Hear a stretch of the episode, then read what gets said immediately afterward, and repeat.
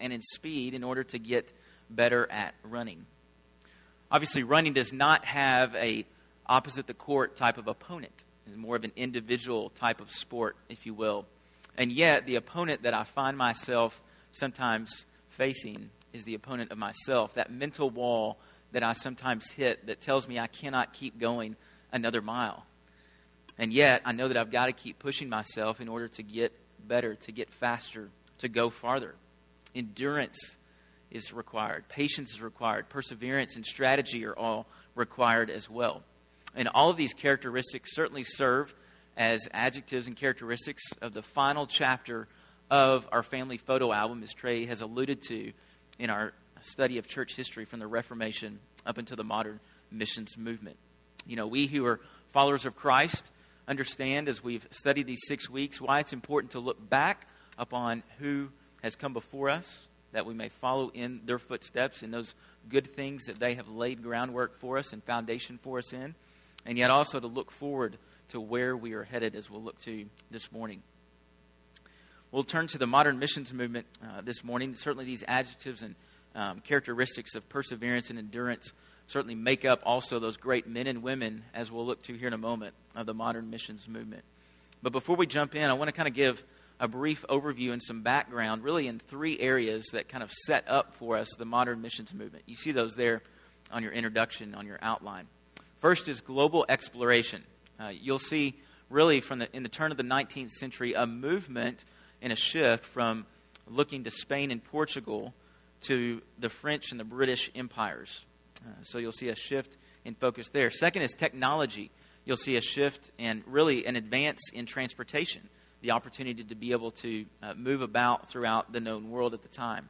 And then finally, evangelism is another key proponent uh, in that as well, giving some background as we've studied in the Great Awakenings, those great preachers uh, who have gone before us, George Whitefield and others, uh, who brought a renewed sense, not only the proclamation of the word, but also evangelism too. As you know, as you studied missions uh, before, the Great Century was marked by many men and women uh, very well known missionaries and movements that we'll consider this morning in the final part of our family photo album. Men like William Carey, Adoniram and Ann Judson, David Livingstone, Lottie Moon, Hudson Taylor, Donald McGavran, even a movement like the Student Volunteer Movement. And we'll see also throughout the World Missions Movement a literal movement, uh, as we'll look at here in just a few moments, a geographical movement from the coastlands to the inlands and then on to the frontier where the unreached people groups lie. So let's dive in this morning. First, we'll look at uh, great men and women of the world missions movement. Our second point, uh, we'll study the geographical movements from coastlands all the way to the frontier, and then the great eras that have the Great Commission as its aim. First, let's look at, you see there, William Carey. William Carey, father of the modern missions movement. He's probably one of the most well known, if not the most well known, missions figures. He was born in England in 1761. He was a shoemaker by trade and certainly a, a pastor by vocation, so he was bivocational. He was self educated. Uh, he had a love for languages and an affinity for geography and cultures. In, in, fact, he made a world map out of shoe leather and put it there on his wall so that he could study different countries of the world and, and different languages, different uh, geographies, and to know where it is uh, that God was calling him. And yet, one of the key things about Carey is that he sensed a void up until that point in the evangelical church regarding the Great Commission. One of the uh, theological tendencies that kind of was under underlying Carey's day was this hyper Calvinistic tendency. To kind of put that in, in layman's terms, that is, that people believe that if God elected people unto salvation, what was the point then of evangelism? What was the point of missions? And yet, um, Carey's proposition would be that the Great Commission was not just for the apostles, but also for the church today. In fact, um, these hyper Calvinistic tendencies um, would glue people's mouths shut and nail their feet to the ground, except that is when they stood up against Carey in this famous quote to say, If God will win the heathen or save the heathen, he will do it without your help or ours. And in, res- in response, Carey wrote um, this little book called An Inquiry into the Obligations of Christians to Use Means for the Conversion of the Heathen. And that book was even a little bit longer than the title, though not by much 78 pages to be exact. And the thrust of this book was, to, again, to show that the Great Commission was not just for the apostles, but also for the church today. Carey is quoted as saying, It seems as if many thought the commission was sufficiently put in execution by what the apostles and others have done, that we have enough to do to attend to the salvation of our own countrymen, and that if God intends the salvation of heathen, he will in some way or other bring them to the gospel, or the gospel to them. It is thus that multitudes sit at ease and give themselves no concern about the far greater part of their fellow sinners, who to this day are lost in ignorance and idolatry. And his biblical basis for his inquiry, for his little pamphlet, was Isaiah 54, verses 2 through 3, in which he coined that famous phrase expect great things of God, attempt great things for God. In fact, in 1792, that Baptist Missionary Alliance or society that Carey helped found would focus their reach on India. And they put out a, a clearing call of who would go. And Carey agreed to go. And yet he said, I will go down to India, but you must hold the ropes. I will go down, but you must hold the ropes. And this is a great place to really stop and consider our role as a partnering church, as UBC, as we hold the ropes for other people, for our partners on the field, both through financial support, prayer support, sending teams, even the extent to, to where and with whom we partner. Oftentimes, uh, we'll see in missions circles going broader, and yet the depth of partnership is not as deep. And so we here at UBC want to continue to seek to go deeper with fewer, uh, such that our partnerships have deep roots that go down. And yet, sometimes holding the ropes for those partners on the field may not be the most exciting of missions endeavors. It may not be to the extreme types of settings or setups in terms of mission short-term mission trips. It may mean going over and babysitting the kids of our partners on the field so that they can have a date night, something they maybe haven't done in quite some time. Or it may be holding a spiritual retreat uh, for our workers so that they can have the word poured over them and to be able to meet with other um, folks on the field that speak their same language and that they're able to really get personal and vulnerable with, to be able to dialogue with and to engage with. So the question begs to be asked where has God led you to be a part of holding the ropes as you play your part in praying, in sending, in giving, and in going here at UBC? Something to consider. And really to take maybe that next step uh, in considering where God has called you in that endeavor. Certainly, something too that's known about William Carey's life is that his wife Dorothy was not called to the mission field like he was. In fact, it said that Dorothy was kind of drugged to the mission field, if you will, kicking and screaming. And so many people question whether or not Carey should have gone, in fact, because his wife didn't have that same uh, call on her life, um, wasn't set apart in the same way. And yet, I think we need to ask the question I want to ask you guys this morning do we all have the same specific role to play in the Great Commission, particularly in global missions? Do we all have the same role to play? Do you think that we are all called to cross cultures in the global sense, cross geographic boundaries, cross language boundaries in taking this Great Commission around the world? So, if we've got some mic runners around, I'd love to get just a few thoughts this morning from some of you. Do we all have the same role to play in the Great Commission?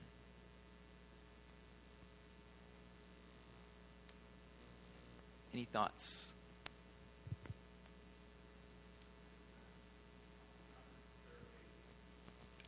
Crossing international boundaries, mm-hmm. um, because I think you can be a, a missionary where you're at. Sure. And be just as effective. Other thoughts?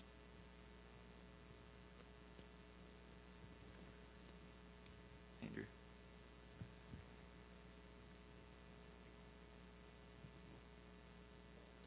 Um, I would say that while we can all be missionaries in our own sense, we also have to have people who need to finance the missionaries, those who need to pray for the missionaries, and those who need to train the missionaries. So, in that sense, I don't know if we're all called to go to international missions, but we all have a purpose in serving on the missions team. Yeah, absolutely.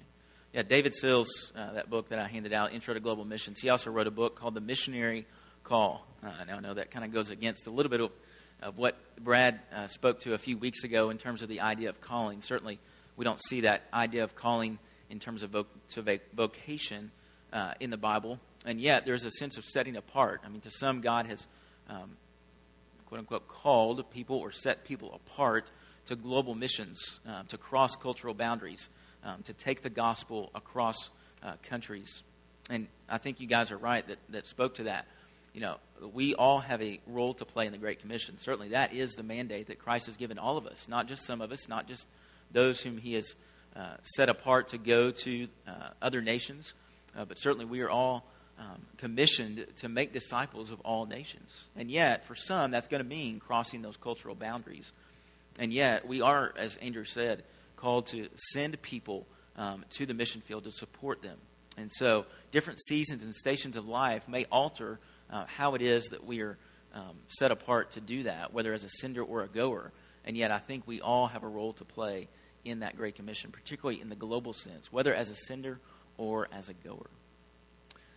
So, you may be wondering, you know, how do we as a church focus on um, such topics as uh, communicating the gospel in a culturally appropriate way as we think about um, Carey's greatest contribution uh, being the Serampore Agreement. Uh, as, you, as you study um, Carey's life, uh, he kind of wrote another, another volume called the Serampore Agreement, which talked about um, communicating the gospel in contextually appropriate ways, translating scripture such that the people that uh, read it could hear it, understand it, believe it, um, leading a Christ like lifestyle, preaching Christ alone, developing indigenous national leaders. And so, how do we as a church do that? Well, certainly, I think uh, even as we look to who we support and where we support, we want to make sure that uh, we're looking at certain um, principles and certain guidelines, both in what is our relationship with our partners on the field, what is the theological stance with which uh, those folks stand in conviction under, uh, what types of ministry are they involved in? Are they involved in unreached people group uh, ministry? Are they involved in church planting? Are they involved in orphan care?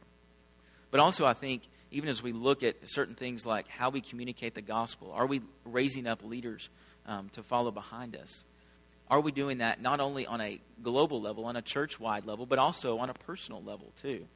Um, are we emulating Christ? Are we self replicating ourselves as a faithful disciple maker, uh, as Carey and, and many of these others, as we'll look at today, did? So that's William Carey's life.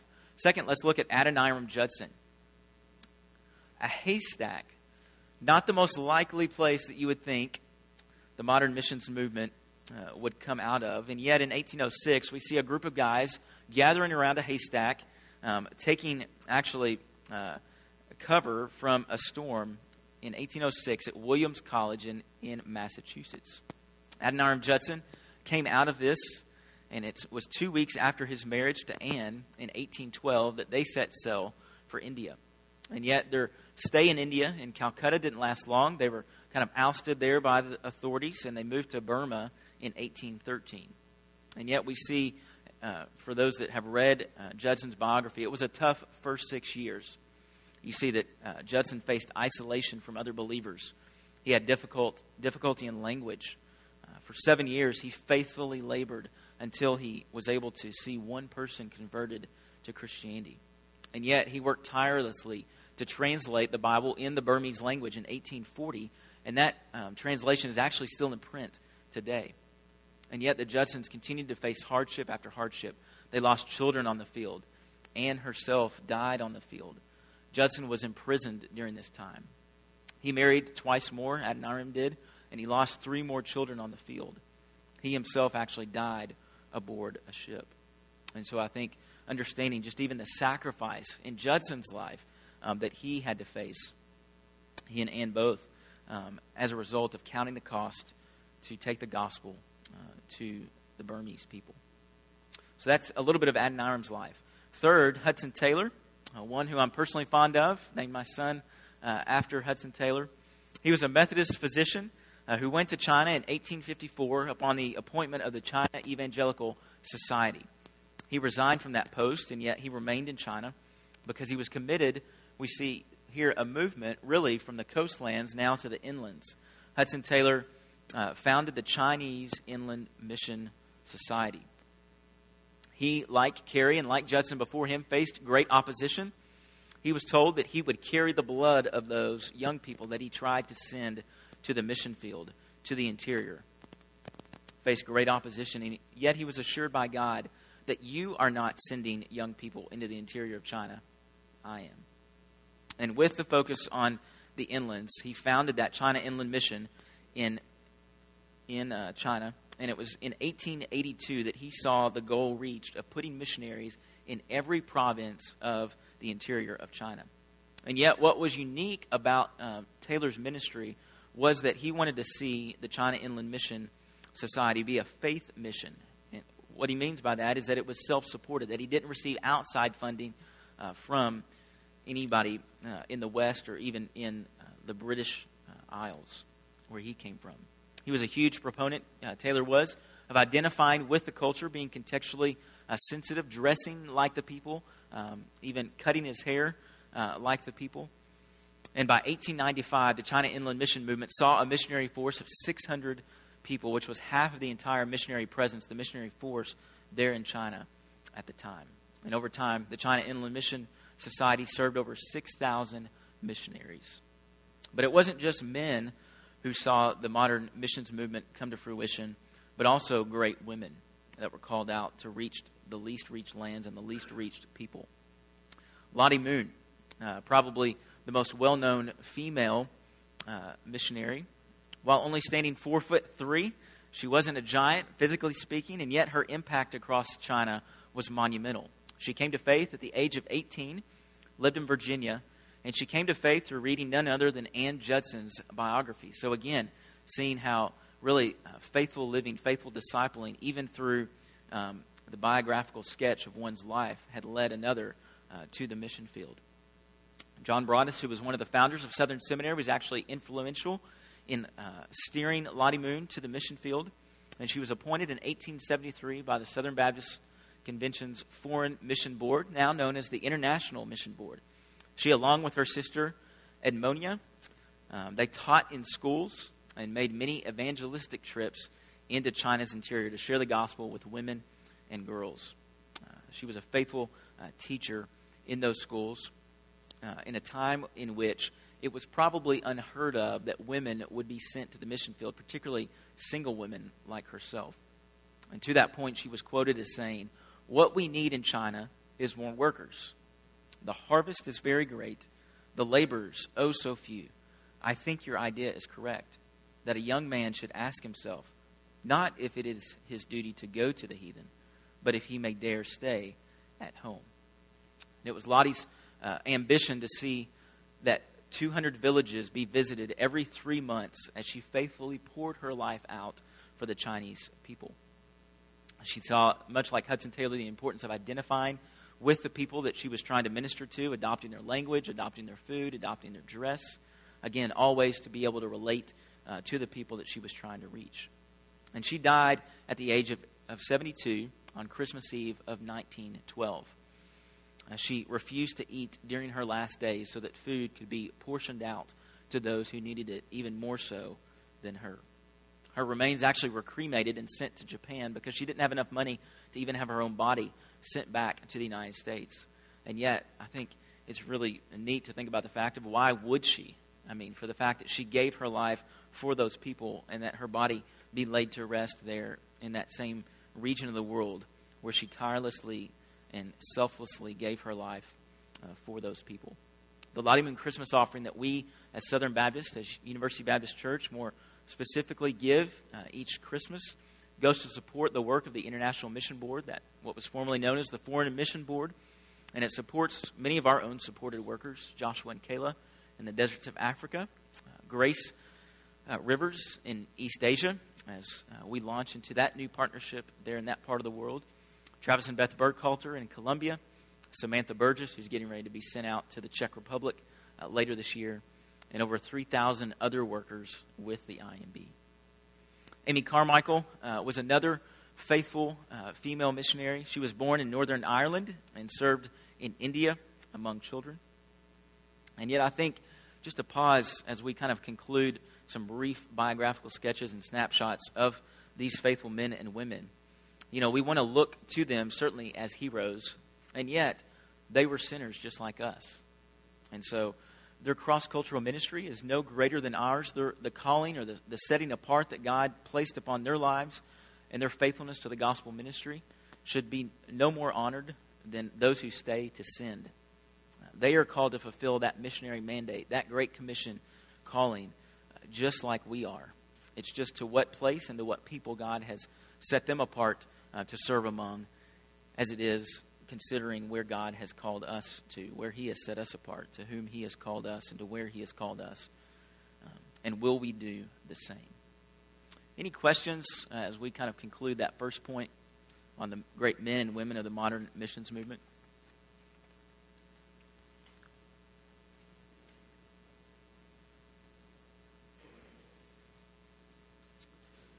All right.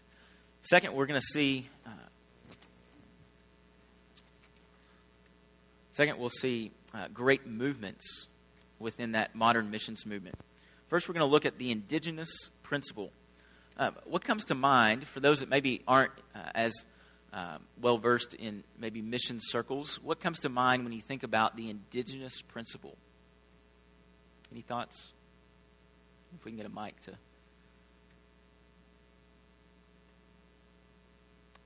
Indigenous principle.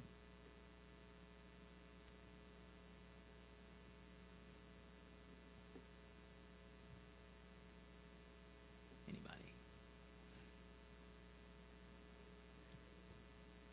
Yeah. Thelma, I'm glad you asked. So, the indigenous principle, when we think about this in missions terms, it was actually a term that was first coined uh, by two men, Henry Venn and Rufus Anderson. It's actually a horticultural term, meaning that a plant can survive best in its natural soil and its natural environment. And so there are actually three marks you see there that kind of set the indigenous principle apart. First is self supporting. Uh, that is, that we want to be able to s- support from within rather, that, rather than from without. Second, we want to be self governing. That is, we want to raise up and train indigenous leaders. And third, we want to be self propagating. That is, we want to plant new churches. So self supporting, supporting from within, self governing, raising up indigenous leaders, and then self propagating, planting new churches. And so the larger principle, known as the indigenous principle, um, is that a church can best thrive in its new culture when it reflects that particular culture that it's planted in, but then also as it's faithful to the biblical parameters that God has set forth in His Word for what a church is to look like and, and who she is to be. So that is one particular movement that kind of set the modern missions movement apart from other movements in the past. Second, we see the student volunteer movement. Uh, this movement was actually uh, birthed out of Cambridge by a group of guys known as the Cambridge Seven.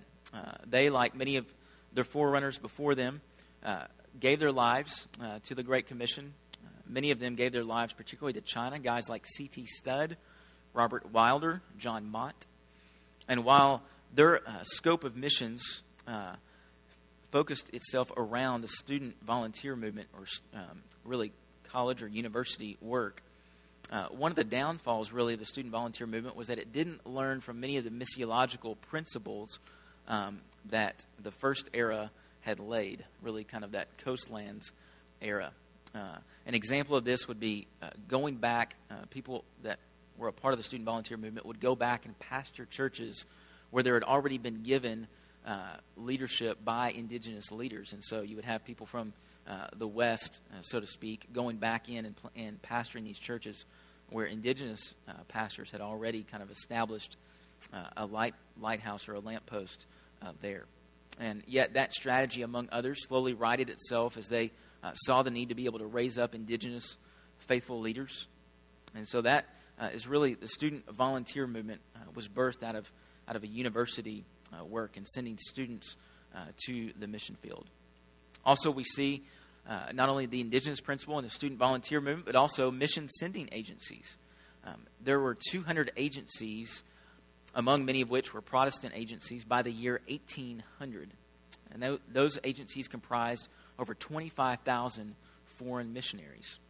And yet, uh, the 20th century was really marked by a, a um, continual uh, movement of missionary activity, which can be really attributed to several things. One being continued improvement in transportation. Uh, so we move away from you know sailing on boats, which would take weeks, if not months, um, to get to, to places. Uh, technology, obviously, modern medicine, volunteerism, as you can see, uh, coming off of the student volunteer movement, globalization, realizing uh, that uh, the world was really becoming more flat, uh, so to speak, uh, being able to move uh, about from place to place, and seeing various things transcend culture. And also, studies in anthropology and linguistics kind of came out of that as well. And yet, I think one of the things that we need to think about as we consider some of the principles that come out of the indigenous principle, the student volunteer movement, uh, and even the mission sending agencies is that we need to come out of missions. Kind of, the, I read an article just yesterday about what is the first rule of missions. And the writer of this article said that the first rule of missions really is humility. Humility. You know, we in the West oftentimes go into missions thinking that we have all the answers because we have all the resources. And yet, large forces of missionary activity are actually um, being in mission forces in terms of people are being sent out in places like the global, global South the global East. And we need to think about the fact that as we raise up gospel centered and faithful pastors and seek to plant faithful churches, that oftentimes that may not come from the West, but it may come from within places like the global South and the global East. To be able to see that um, people in those places have just as much to do about living out the work and carrying out the work of the Great Commission as do we. And so we need to go in and certainly help train them where training is needed. We need to help raise them up where that is needed as well, and yet then also have the freedom to be able to release them, um, to kind of be that skeleton, if you will, but then also, or that scaffolding, and then to be able to take that down and to step back and let them lead. And also remember, as we think about even mission sending agencies, that the agency is only as beneficial as the worker and the work is on the field. Or, excuse me, as it's only as beneficial for the worker and the work as the church is to send out and support its support its best. Let me say that again. The agency is only as beneficial to the work and to the worker on the field as the local church is to send and support its best. The agency, take for instance the IMB, can s- certainly support and supplement resources, but the church is called really to do the rigorous work of assessing those whom she sends out, such that they are sending out their very best because it's really the local church that is the one um, that is called in Scripture to send out people and to give accountability. You see that in Paul and Barnabas as they were sent out by the church in Antioch, then to then be able to come back and to report to that church uh, the work to which they were sent to do. And so that accountability structure uh, was in place. Uh, we're in the process of doing that now uh, with uh, two of our own, Stephen and Susanna Gilstrap. Uh, we've been given kind of the keys to assessment from the IMB um, so to speak. We've been kind of given some tools with which to be able to um, more adequately, adequately assess not only the Gilstrap's calling, but also their readiness to go to the field as they're seeking opportunities to uh, serve alongside the Burkhalters in Colombia. Uh, so you can be praying for us as we uh, go about that work. So that's really gr- some of the great movements of the modern missions movement. Any questions on that section?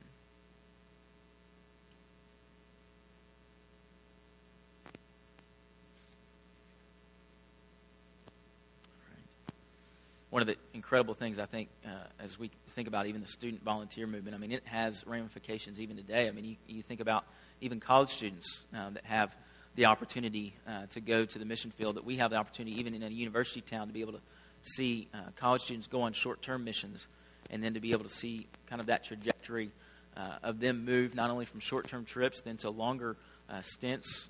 we've seen that even with folks sitting even in our midst, Samantha Burgess, Ellen Burns who have gone on short term mission trips and then have gone even on midterm stints with uh, the journeyman program, hands on, and then uh, many of whom are then being sent out uh, to longer term uh, service. And so um, just pray for that, even as you think about uh, university students returning back to campus this week, uh, that we as a local church would take the advantage and the opportunity to be able to pour into them and to be able to see them sent out.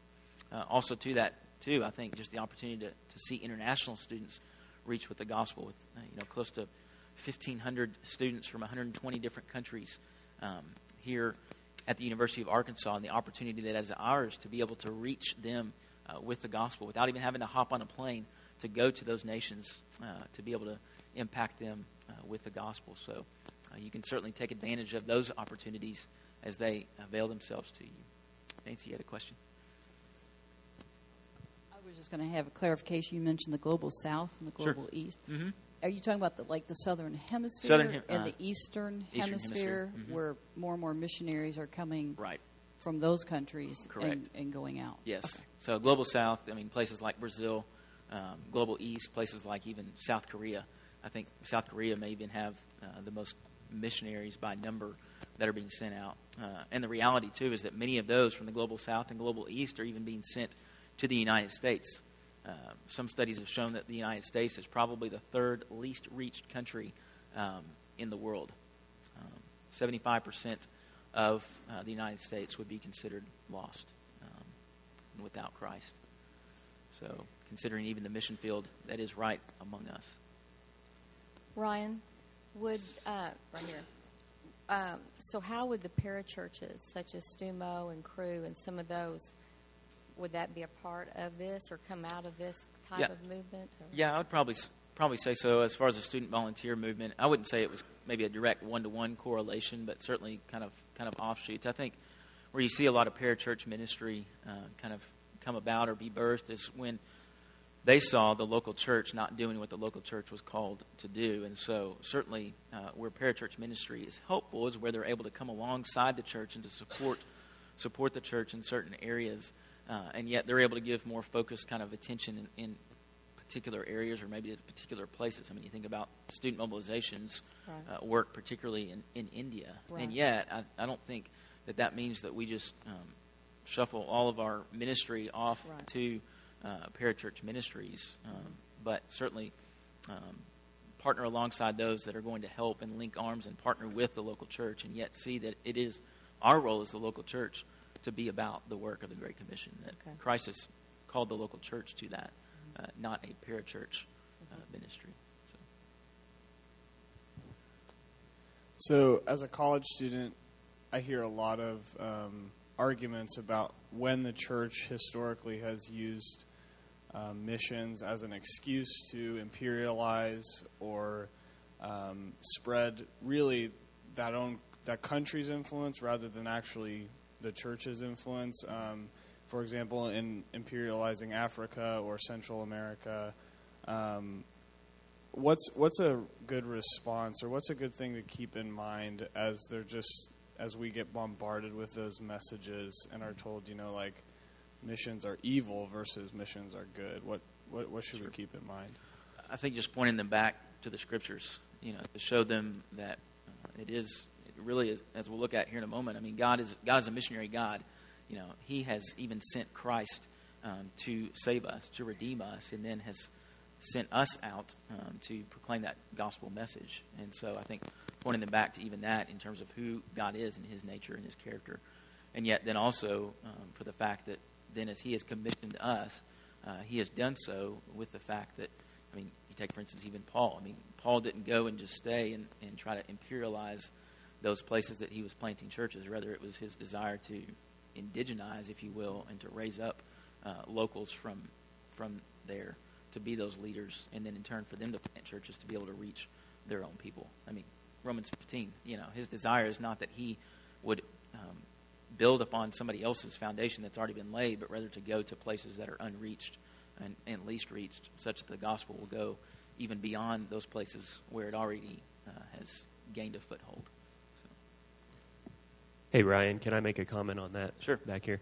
Um, fir- first off, you know, historical missionaries were also products of their time. So, what you know, their missionary work was in the context of colonialism and uh, especially British imperialism. So, uh, and and the uh, intent and the motives of missionaries did not always mirror the intent and motives of the um, of the different commercial companies that uh, went into foreign countries to, to bring their resources back to Britain or to France, et cetera. Second, there, there's been a study done. Uh, I believe the author's name is Robert Woodberry. There's several Woodberrys in the missions uh, research world, but Robert Woodberry did a study a few years back that actually showed that countries where missionaries were very active are better developed today and have uh, better social structures, better infrastructure, uh, and such. So I, uh, uh, I, I, believe that the, the critical argument against missionaries uh, historically as being a,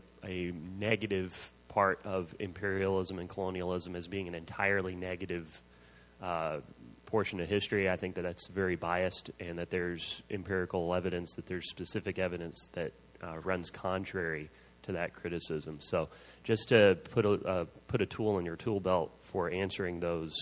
Oh, there you are. I didn't see who an- who asked the question, but yeah, that's a tool in your tool belt to respond to those criticisms. Thanks, John. Any further question or comment before we move to our last section there? Debbie?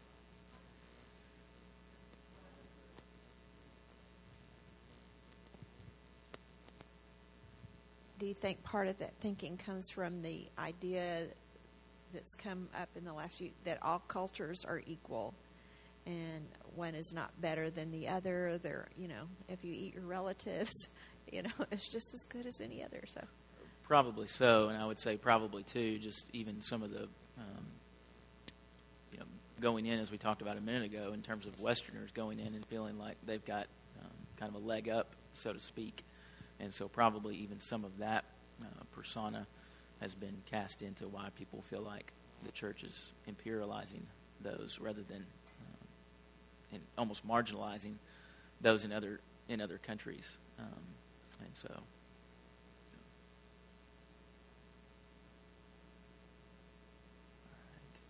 All right, let's move to our final section Great Eras, uh, fulfilling a great mission. So we've looked at great men and women of the modern missions movement. Uh, we've looked at also those movements um, themselves, and now we're going to look at uh, three different eras marked by these men and carried out through these movements, all leading towards the Great Commission being accomplished. Uh, if you think about really this point is kind of peering back at a 30,000 foot overview um, and all three of these eras certainly had an expressed interest in, le- in reaching the least reached, or the unconverted, as Carey would call them. Uh, but we're going to look at each era and see kind of how they more specifically define um, reaching unreached people and unreached people groups. You know, certainly any great era doesn't happen in a vacuum, uh, but rather should be grounded in Scripture. Uh, Revelation 7 9, you know, that people from every tribe, tongue, and nation will be gathered around the throne one day. And many people have uh, sought to define what is a people group. As we think about reaching least reached peoples or people groups, I think we need to kind of take a step back and, and understand what is a people group. And kind of more of a technical definition would be a significantly large sociological grouping of individuals who perceive themselves to have a common affinity for one another because of their shared language, religion, ethnicity, residence, occupation, class, or caste, situation, or a combination of these things. Let me repeat that again. I don't expect you to initially get every word of that, but a significantly large sociological grouping of individuals who perceive themselves to have a common affinity for one another because of their shared language, religion, ethnicity, residence, occupation, class, or caste, situation, or a combination of these things. You know, certainly from an uh, evangelism standpoint, from a gospel sharing standpoint, it's the largest possible group with which the gospel can spread in planting viable indigenous churches, that is, national churches, without encountering barriers of understanding or acceptance. So, planting uh, the largest possible group with which we can plant a church within indigenously without encountering barriers of understanding or acceptance. So, then as we move from a people group to an unreached people group, that is more uh, simply defined as a people group in which 2% or less of the population is evangelical Christian. And yet, I think it's important for us to pause and think about the fact that that is really an extra biblical kind of tag that we put on a unreached people group, or a UPG, as I'll uh, refer to in short, because we have misdefined really what it means to be reached. Um, oftentimes, we think of reached as just we have evangelized them, uh, but uh, but what the Bible calls us to in terms of reaching um, all nations or all peoples is that we see disciples made who in turn reach their own people and make disciples and in turn then plant indigenous healthy churches. And so we have left many unreached people groups unreached because we have uh, not adequately discipled them to reach their own and seen churches planted among them. So, as we look even to that grounding in Scripture of the biblical basis for reaching unreached people groups, I think, as I alluded to a minute ago, we have to think about God being a missionary God. He had a redemptive purpose and plan in mind, even before the foundations of the world were laid, to reach people from every tribe, tongue, and nation. You know, we see even after the fall, after Adam and Eve sinned in Genesis 3:15, that first reference to the gospel, um, that uh, this one would come uh, who would crush the serpent's head, even though the serpent would bruise his heel. This re- rescuer, this redeemer, would come about um, to bring about redemption of peoples from every tribe, tongue, and nation. And so from that point on, God's people, whom He had set apart, Israel, would be a blessed nation in order to, a blessed people, in order to be a blessing to the other nations around them. And the church today, in the New Testament, is then commissioned and called to go reach the nations with that same gospel. And so let's take a, a cursory glance of really what is known as the mission of God in both the Old Testament and the New Testament. So, first with the Old Testament, you see there on your outline, uh, Israel's role really began in Genesis 12 when God set apart one man, Abraham. Actually, let me back up. In Genesis 11, um, God, uh, you see, scatters the people after the building of the Tower of Babel. They want to create a name for themselves, they want to create a city for themselves, they want to create a tower for themselves in order to get to God, to be like God. And yet, God, really, in His grace, yet also in His judgment, um, scatters the people and makes nations out of them. He confuses their language. They all were one people with one language, and yet he scatters them and makes many nations, many languages. And yet, then, Genesis 12, he calls out one man whom he would bless, bless he and his family, and bless the people whom Abraham would represent to be a blessing in turn to the nations. And so we see uh, nations there in Genesis 12 is better translated really as families of the earth. Um, it's a smaller group, more like a clan or a tribe. And we see that God led his people then from Genesis 12 going on into, into Exodus, um, led his people through Egypt, through the literal Exodus, into the wilderness, and ultimately into the promised land. And he gave them the promised land as a way really to bring them glory, to set them apart as his special people in his relationship with them among all other nations. And so listen to these verses. I've noted them up here uh, just because we'll run through them pretty quickly um, that talk about God's desire to be glorified among the peoples of the earth. Psalm 96, 3 through 4. God calls for his glory to be proclaimed among all nations. Psalm 117, verse 1. God calls what the Greek uh, literally says there, panta ta ethne, the same word used in Matthew 28 in the Great Commission, that all peoples of the earth are to praise God. Isaiah 52, 15 maintains that all peoples, including kings of the earth, will be in awe of God as their Redeemer. Isaiah 55 5 makes clear that God's call of salvation will be heard and received. Psalm 86 9 guarantees that God will convert the nations to worship and glorify his name. Psalm 67 expresses great confidence that all nations will receive salvation and be blessed. And in Psalm 18, 87, and 108, the psalmist delights to declare God's glory among the nations. And so God is to be praised, He's to be enjoyed, He's to be feared among all gods and among all the nations. And yet, Christ came to bring about that rescue, that redemption. We see this idea of being sent out, this great commission being established uh, in the New Testament. John 17 20 um, says that God will use the preached word to proclaim the gospel among all peoples. Luke 24, another recounting of the Great Commission um, is part of God's overall redemptive purposes. That famous passage in Acts 1 8 that we are to be our, uh, God's witnesses in Jerusalem, Judea, Samaria, and to the ends of the earth. Obviously, the Great Commission in Matthew 28. People groups, not just nation states, are to be reached through disciple making. Romans 10 and 15, as I noted earlier, Paul confirms that this gospel is to go forth to the least reached, even all the way to the unreached and then Revelation 5, Revelation 7, 8, and 9. All those nations and languages and peoples will come together once again as one people, as that redeemed people of God. And yet, that is, that is the biblical basis that served to ground people like William Carey, Lottie Moon, Hudson Taylor, Adoniram Judson, even um, us today as we go out with this Great Commission, with this gospel. And yet, looking at then really this third era, this frontier era, reaching the unreached from the New Testament up until now. I mean, really all the way uh, from the coastlands to the inlands to the frontier. We see uh, really all the way back from the early church that missions didn't just stop with the apostles at Acts 1 8 and then pick back up with William Carey. Rather, the early church saw it as important. Uh, Eusebius of Caesarea uh, said that, uh, had a great emphasis on reaching the unreached. Uh, he said that they, um, that is, the apostles, even the forerunners um, after them, were content to lay the foundations of faith among these foreign peoples.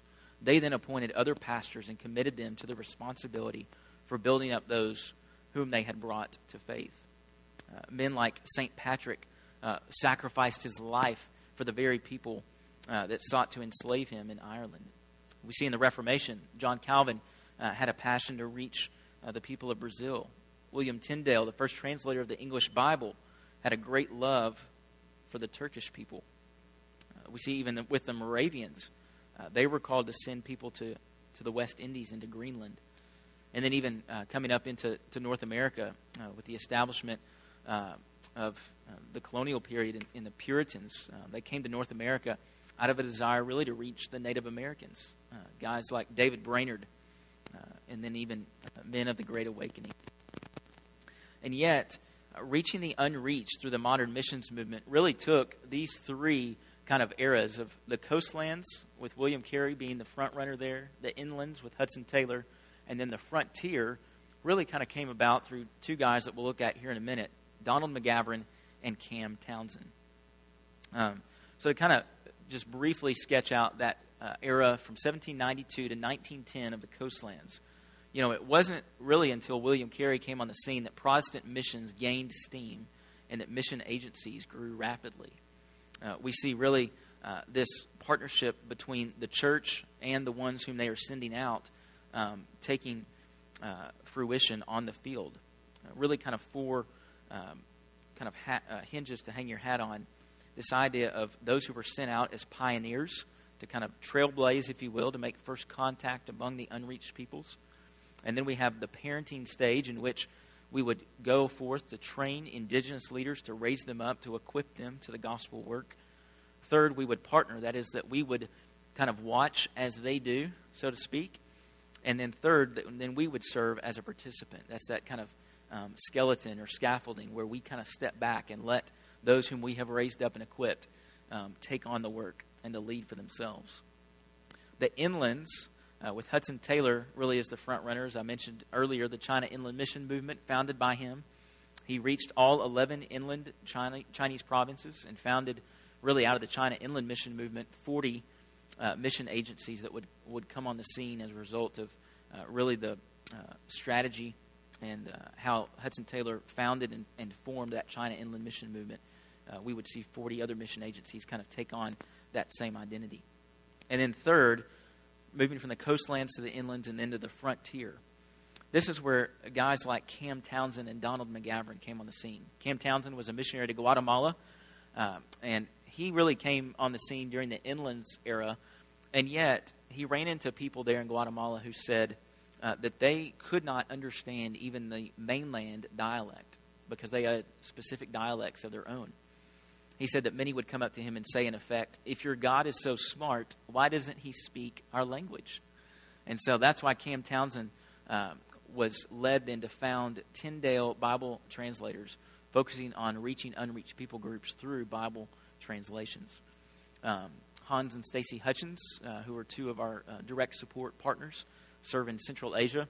Uh, they're actually uh, with us stateside for the next uh, eight months or so uh, look for, forward to having them uh, share in a Sunday evening service. Uh, but Hans and Stacy actually uh, are a part of uh, Wycliffe, not Tyndale Bible Translation, but Wycliffe Bible Translation. Um, and then Donald McGavran. So Cam Townsend, Donald McGavran were a part of reaching the frontier. Donald McGavran was actually considered the fr- father of the church growth movement. Uh, and he was really the one that kind of coined the term unreached people groups. Um, and for those of you that uh, know anything about unreached people groups, many of those are found within the 1040 window, um, so 10 degrees latitude to 40 degrees latitude, where the largest major world religions are found Muslim uh, or Islam, Buddhism, Hinduism. There are 11,747 people groups in the known world today. There are actually larger figures than that, depending upon how you kind of break down um, people groups based upon uh, sociological markers, uh, linguistic markers. But then of those 11,000, 7,031 of those are unreached people groups. That is, 2% or less evangelical Christian among them. And then of those 7,000 unreached people groups, 3,000 of them are unreached and unengaged. That means there is no um, effort to reach those people. There's, uh, there's nobody, no mission agency presently working among them today. 3,186 people. And so then it should come as no surprise as you see there under uh, reaching the unreached through the modern missions movement, uh, letter D there on your outline, that there are great barriers, uh, letter E, to reaching the unreached. They're unreached for a reason. And some of those barriers, just quickly, are this idea of a harvest mentality. Uh, where there is fruit, resources often are given in those particular areas. And yet, for guys like William Carey, for guys like Adoniram Judson, where they faithfully labored for seven, eight years before they saw conversions. Um, even in present day, where fruit is often less, at least in man made definitions, resources uh, have often not been dispersed to those areas. Certainly, there's also another barrier in, in the fact that we only know one way to do church oftentimes. What I mean by that is that 80% of the world are oral learners. And so we have to rethink how it is that we are transmitting the gospel message, not just through written communication, but also through oral communication. Third, there's also often security and persecution, not only in us going to reach the unreached, but also for those who convert uh, to Christianity from those major world religions. Um, they're taking, really counting the cost um, of their very lives in converting to Christianity. Climate, geography.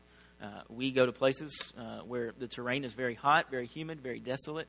We also go to places uh, where it's high altitude, uh, and so oftentimes that's why those unreached people groups are hard to reach uh, because of geography, because of climate. Also, there's expense uh, involved, not, also, not only in going, but then also considering as many are called to reach the unreached, how is it then that they are living among their own people that they're trying to reach? Are they living above their means, or are they living within their means, or under their means? Are they doing like guys like Hudson Taylor did, uh, women like Lottie Moon did, in seeking to live uh, contextually appropriate lives and yet gospel faithful lives in living uh, appropriately in a contextual way that will help serve and bridge in reaching their people? And then finally, personal maintenance. What I mean by that is uh, that we are not sending folks out solo as lone rangers, that we're sending people out in teams, but also sending them um, with great support as the local church. Once again, just the clearing call the local church, that God has put that call on the local church to do the work of sending faithfully, supporting faithfully, and then receiving those folks back faithfully, uh, to encourage, to build up, uh, and to see long term workers not just get to the field, but also to stay on the field. And yet, I think it's important to remember that these barriers, whether they have come about just through natural means or whether they are man made barriers, that God still intends to use us as His people, as His messengers, to carry out the Great Commission. So, as we conclude, uh, here are just some thoughts as we think about great men, great movements, and this Great Commission um, that we are called to make disciples among all nations.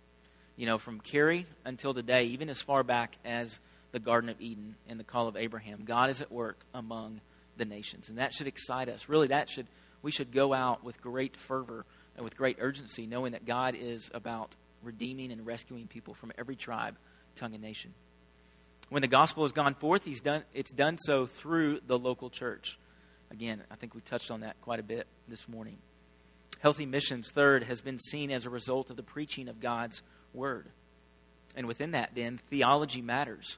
Um, who we present as God um, matters in training up indigenous leaders who don't have the means of receiving maybe formal theological education. And so the importance of going and training up uh, indigenous pastors and church leaders. Healthy theology then should lead to healthy ecclesiology. So, who God is and how He has called us to plant healthy, um, faithful local churches should then ground how we do that, which in turn then should ground our missiology or how we go about missions. That church planting and supporting the work of healthy churches should be uh, an end goal of what our mission strategy is about. And then church planting should be the result of healthy and faithful evangelism. It should be the end goal. Also, we must consider healthy contextualization, that is, keeping the gospel message um, and the uh, central as that central message, and yet knowing that the vehicle through which that gospel is carried, namely through language, may change. Uh, and so, learning the language such that we can more faithfully um, transmit the gospel, both through the spoken word and through the written word. And then finally, the history of missions is a history of sacrifice. I think we've seen that even as we looked at the biographical sketches of, of these men and women, even on up until the present day, even as we uh, talk to and uh, engage with our own supported workers, knowing that there is great sacrifice um, that they incur. And yet, that sacrifice pales in comparison um, to the fact that Christ himself has sacrificed his life. Uh, and so, no sacrifice is too great um, then uh, to carry that great commission forth and to see uh, the gospel made known and churches planted among all peoples. Any comments, concluding questions? Vicki.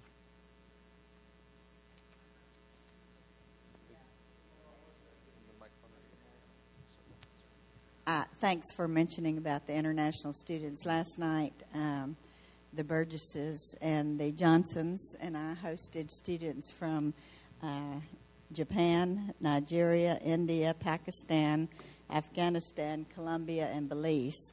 Uh, we had Hindus, Muslims, professing Christians, and atheists. And we just have a golden opportunity here, and I appreciate your mentioning that. Absolutely.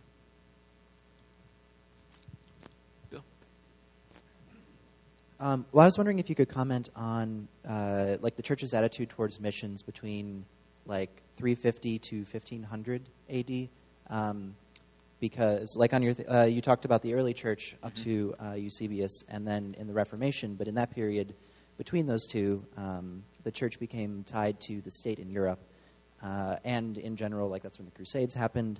Um, I don't know, like what was the church's attitude, either European or other too? I mean, the church isn't just there. Yeah, I mean, I would I would say that um, obviously you see it. I mean, you see even what uh, sent Carey um, to the links of what he did in terms of writing that that treatise, that inquiry. You know, based upon even just theological things that were kind of grounding the church, not grounding in terms of foundation, but grounding the church in terms of not going out uh, as as much as they as much as they should. Uh, and so, I think it was a case that um, you really kind of hit almost a plateau, so to speak. Um, you know, they maybe saw the need, but maybe didn't put feet um, to it in as much so. So that's kind of the short, short answer without delving into too many specifics or people in that regard. Ryan? Yep. I'm back here. Uh, in Matthew, I think uh, 24 talks about that when the gospel has been preached to all nations, then the end will come and that's kind of in a lot of circles kind of tied with you mentioned Revelation seven, the every tribe, tongue, and nation, and the conversation about people groups and counting down this number. And sure. can you talk to us a little bit about like um, what that means and how that works, and maybe even how that drives missions at UBC, or maybe how it shouldn't drive? I don't sure kind of where your thoughts are on that. Right. Yeah, I mean, I, I think it's a case of again in terms of theologically speaking. I mean, I would probably take, personally speaking, a, a position more in line with a guy named George Eldon Ladd, um, who would, um, if you go on the Gospel Coalition site, uh, he's quoted as saying, I mean, that it's not for us to determine when Christ will return. Uh, God the Father knows that, uh, and at which point um, it is the appointed time for Christ to return, he will.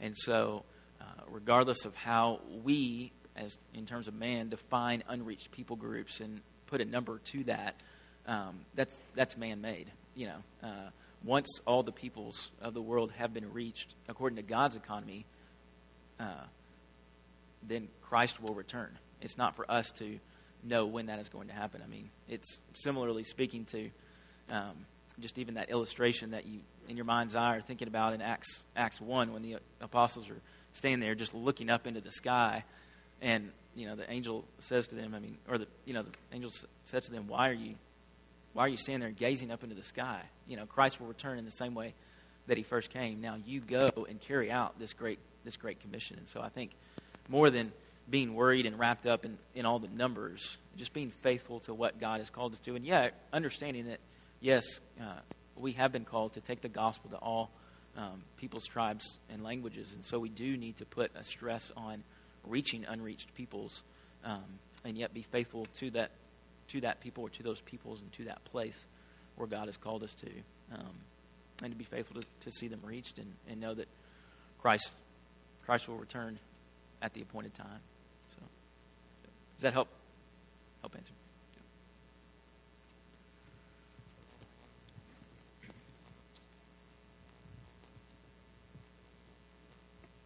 Yeah, I just have a couple comments. Just one picking up off of uh, Vicky's comment too. How neat it would be if every family, if we just look at one international in the course of a year. You know, I mean, just think how many we could meet if all, you know, gospel Bible believing churches did that. I Mm-hmm. mean, we could just probably reach this entire campus, and and we've got a Hispanic community, we've got the Marshallese, and on and on it goes. So, I mean, that's here they are literally at our doorstep. The second thing is kind of going back to um, something that um, this young man here and Jonathan also commented on with, you know, I guess the philosophy that, okay, you know, sending missionaries kind of evil thing. Well, they're obviously with the conquering, uh, you know, England and the nations, they did go out and they obviously did very, you know, horrible things with horrible go- goals and motives.